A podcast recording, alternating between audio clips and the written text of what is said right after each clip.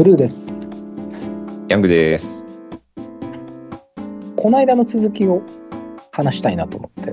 あ、あの、ブルーが意図せぬ露出をしたっていう話の続きってことですね。そうなんですよ。はい。かつ、あの、いわゆるデータの出し方、データうのん。絞り方っていう方がいいのかな、それをこう、もう一回コントロールを自分に引き戻す話っていうんですかうん。うん。いや何個かあるんですけど、ちょっと大きいところから入ると、やっぱりうん前回の最後の頃に話してた、まあ、Web2.0、Web3.0 っていう、うん。やっぱりこう、一旦全部プラットフォーマーに吸い上げられたものが、もう一回再分配されるっていうのが、ここから起き始めると思うんですよね。うん。うん。なんで、もうトランザクションっていうか、何か買ったり売ったりするものは、比較的、まあ、いわゆるコンシューマーというコンシューマーも見えてきてるし、ピアトゥーピアも見えてきてる中で、うんもう一回、まあ、例えばメルカリなんか一番わかりやすい例ですよね。こまあ、プラットフォーム使うけど、個人と個人の取引が行われていくものがもっと自由に、うん。もっとこう1対1で行われる世界は来るんだと思うんですよ。で、その時にやっぱりプラットフォーム側に渡す情報と渡さない情報が出るのかなっていうふうに思ってますね。うん。うん。うん。確かに今も、その個人情報保護の文脈で、あの、ここ数年でオプトイン、オプトアウトみたいなことがすごい言われるようになって、あの、要はそういうプラットフォーマーに対して自分の個人情報を渡すか渡さないかを明確にこう意思意思表示というか、できるっていう仕組みが結構整ってきてるじゃないですか。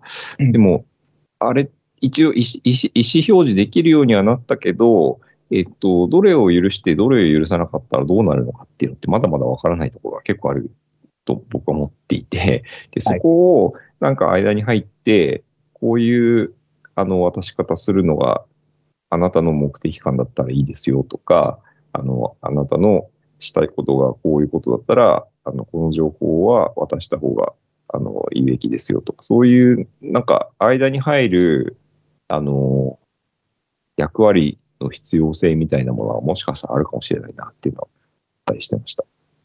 あの先日話を聞いたスタートアップでまさにそこに手をかけようとしてる人たちがいて、ああ、そうなんですね。いや、これ私結構うん自分が全く思いつかなかったビジネスモデルだったんですごく面白かったんですけど、うん、うん、今言った通りの話で、例えば自分が何かこう検索して見てるじゃないですか。1うん、うん、分後とかに広告が上がってきたらちょっとドッキッとしますよね。うん、うん、うん、検索履歴に基づいて、うん、こう先回りするような広告を出されるときって、そのクッキーデータって何を抜いてて、どこに紐づいて、どういうふうに自分のデータが売られたのかもよくわかんないと。うん、いう中で、えっと、まず一つは、えっと、データを活用したいクライアント側の話うん、で、えっと、明確に個人情報から切り離されたデータを買いたいっていう人が出てくるであろううん、うん、っていう話と、今、ヤングが言ってくれたように、自分が生み出す個人データは、出すものと出さないものを決めたい、うん、あるいは、ここには出したいけど、ここには出したくないを、自分の方でコントロールするっていう、この2つのマッチアップをする会社っていうのをこの間見ました。ああ、まさにっていうことですね。面白いですね。うん、確かにそれ、いいてくれるとお互い両サイドで助かるっていう感じですね、まさに。そうですね。だからう、ん情報を、自分がジェネレートする情報が価値があると思ってる人は、そのうち売りたいものだけを売ると。うんなんで、当然、これを使うと、ある程度のあの入金はあるんですよ。それに対する経済的なリターンがありますと。うん。で逆に綺麗なデータを変えるっていうところで、そのクレンジングも含めて、それから倫理的なものも含めて、しっかりしたデータを買うことができるっていう、まあ、データを活用したい側の間に入るっていうですね。うん。うん。いやー、面白いですね。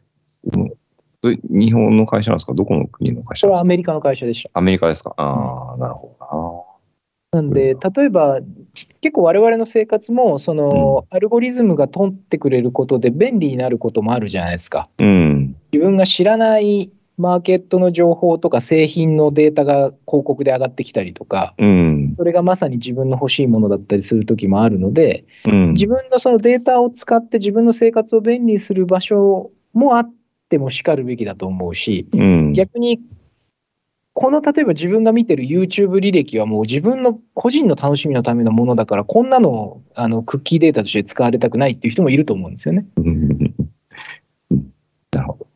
えー私が時々あの農業機械の自動化をずっと YouTube で見てるときにそういう広告しか出なくなるんですけど、うんうん。この間その話もしましたもんね。これなんかもうどうでもいいっていうふうに整理してきたりすると、確かうにん。もうちょっと生活がこう無駄なく便利になるっていうんですかね。うん。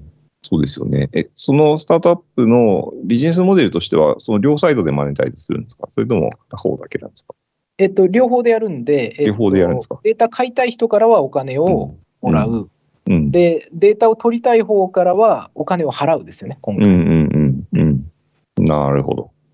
面白いですね。それはでもなんか、伸びそうな気がしますね、その会社。どれぐらいのタムになるかちょっと分かんなかったんですけども、うん。まあでも、何人かいるよねっていうのは、ちょっと思いましたね。うん。うん。逆になんかその、個人情報保護周りで、あの、まあ、あの手の話ってこう、インシデント待ちなところもあったりするじゃないですか。なんかこう、なんかが起こった時に、あの、その重要性が再認識されて、で、そこに対するビジネスマーケットがバッと広がるみたいなことって結構ある気がするんで、なんかこう、いなんか起こっちゃった後ってなんかギュッと伸びるとかあるかもしれないですね、そういう意味ですって。そうなんですよ。だから、なんとなく、その、ステディなグロースっていうよりは、うん。何か起きた時に急激に伸びるい、いいわゆる張り込み系のビジネスですよね。うん。そういう案件としては面白いなとい。や、面白いですね。うん。ね面白いな。目のつけどころがすごいな。もしかするとサイレントで数年爆発しないかもしれないし、うん。だすると、その個人情報保護法の縛りとかが一旦きつくなるとか、何かしらの法的制限がかかるところで急激に注目されるかもしれないし、う。その辺がなんかこう、面白いなって思いながら話を聞きましたけどね。うん。うん。でもなんかこう、あの、個人が、個人側の立場からしても、そういうのあったら面白そうだなって思いますね。なんか、さっきまさに言ってた、あの、こう YouTube 見てると、あの、関連動画ってやっぱり自分の興味に即したものしか出てこないから、まあ、それはそれでいいんですけど、いわゆるセレンディピティっていうか、偶然の出会いって、あの、相対的には少なくなっていくのかなって思ったりするので、あえてなんか自分の興味範囲の外から情報を仕入れたいなって思うときは意図的にそれをオフにするとか、なんか、もしかしたら今もすでにこうアカウントをこう作り分けてやってる人とかもいるかもしれないですけど、そういうものがもうちょっとコントロールできるようになっていく。こう目的を持っていろいろこうやりたいっていう人にはいいかもしれないですよね、そういうサービスって。確かに、私も時々ブラウザごとにアカウントを分けてて、なるほど例。えば、あの、こっちのアカウントで見るときには、あの、Chrome を使ってて、こっちのアカウントだと Firefox っていうふうに使い分けると、その、同じ YouTube 見てもアルゴリズムがずれますよね。うんなん、で、そういう意図的な分け方も、実は一つのプラットフォームの中でできるようになるかもしれないし、僕今、うんヤングの話聞いて思ったのは、確かに入れたり切ったりするのも面白いなと思いましたね。うん、うん、うん。だからリアルな世界で言えば、違う本屋に行くような話ですよね。はいはい。そのモードを使い分けるみたいなことができたらはいいいですよね。同じ本を買うにしても、うん。三省堂で買うのと、あのーどこか例えば神田の古本屋の隣にある本屋で買うので、やっぱりセレンディピティはだいぶ方向感が変わるじゃないですか。うん、そうですね。そういうのも面白いし、あるタイミングでアルゴリズムを入れてる、あるタイミングで占いっていうのをやると、そこで差がを認識できるっていうのも、一人の人生としては面白いなと思いました。いや、面白いですね。面白いですね。僕は、ちょっと思い出したんですけど、何年前かな ?2 年、ん？2年前かな？に、あの、ラスベガスで毎年年始に CES っていう、うんあの、見本見本市っていうか展示会やってるじゃないですか。あね、で、あれのオンライン版で、えっと、出展してる、オンラインに出展してるスタートアップを全部見ようっていうのをやったことがあって、なるほど。1900社、1900社ぐらい見たんですけどうん、それ大体そのスタートアップって自社紹介動画みたいのを YouTube に上げてて、そのリンクがその CS のオンラインサイトに貼られてるんで、まあ、必然的にその YouTube の会社紹介動画は1000 2000本近く見ることになったんですよ。で、はい。そうすると、僕の YouTube のアカウントの閲覧履歴がスタートアップの動画ばっかりになって、で、確かに。でその、知らそうするとで、いいなって思ったのは、その知らないスタートアップの動画がどんどんこうレコメントされるようになってきたんで、うん、うんあの、そのスタートアップの発掘の手間が省けるようになるかもなって一瞬思ったんですけど、あの、仕事が終わって、ちょっと、なんか面白い動画でも見るかって YouTube ログインしても、スタートアップの動画ばっかり出てくるみたいな。もう、もう、この、こういうのもういいんだけど、みたいな。そういうのも、そうね。いうの切り替えられるといいなっていうのを思いました。ありますよね。人間だから、このタイミングだけバズってる、自分の人生の中でバズったタイミングでなんかずっと見てるものがあって、うん。あの、AI 側からすれば、その人の人生をそこで見ていくことになるんですけど、うん実は自分の中では本当に単なるスパイクだった時ありますよね。あります、あります。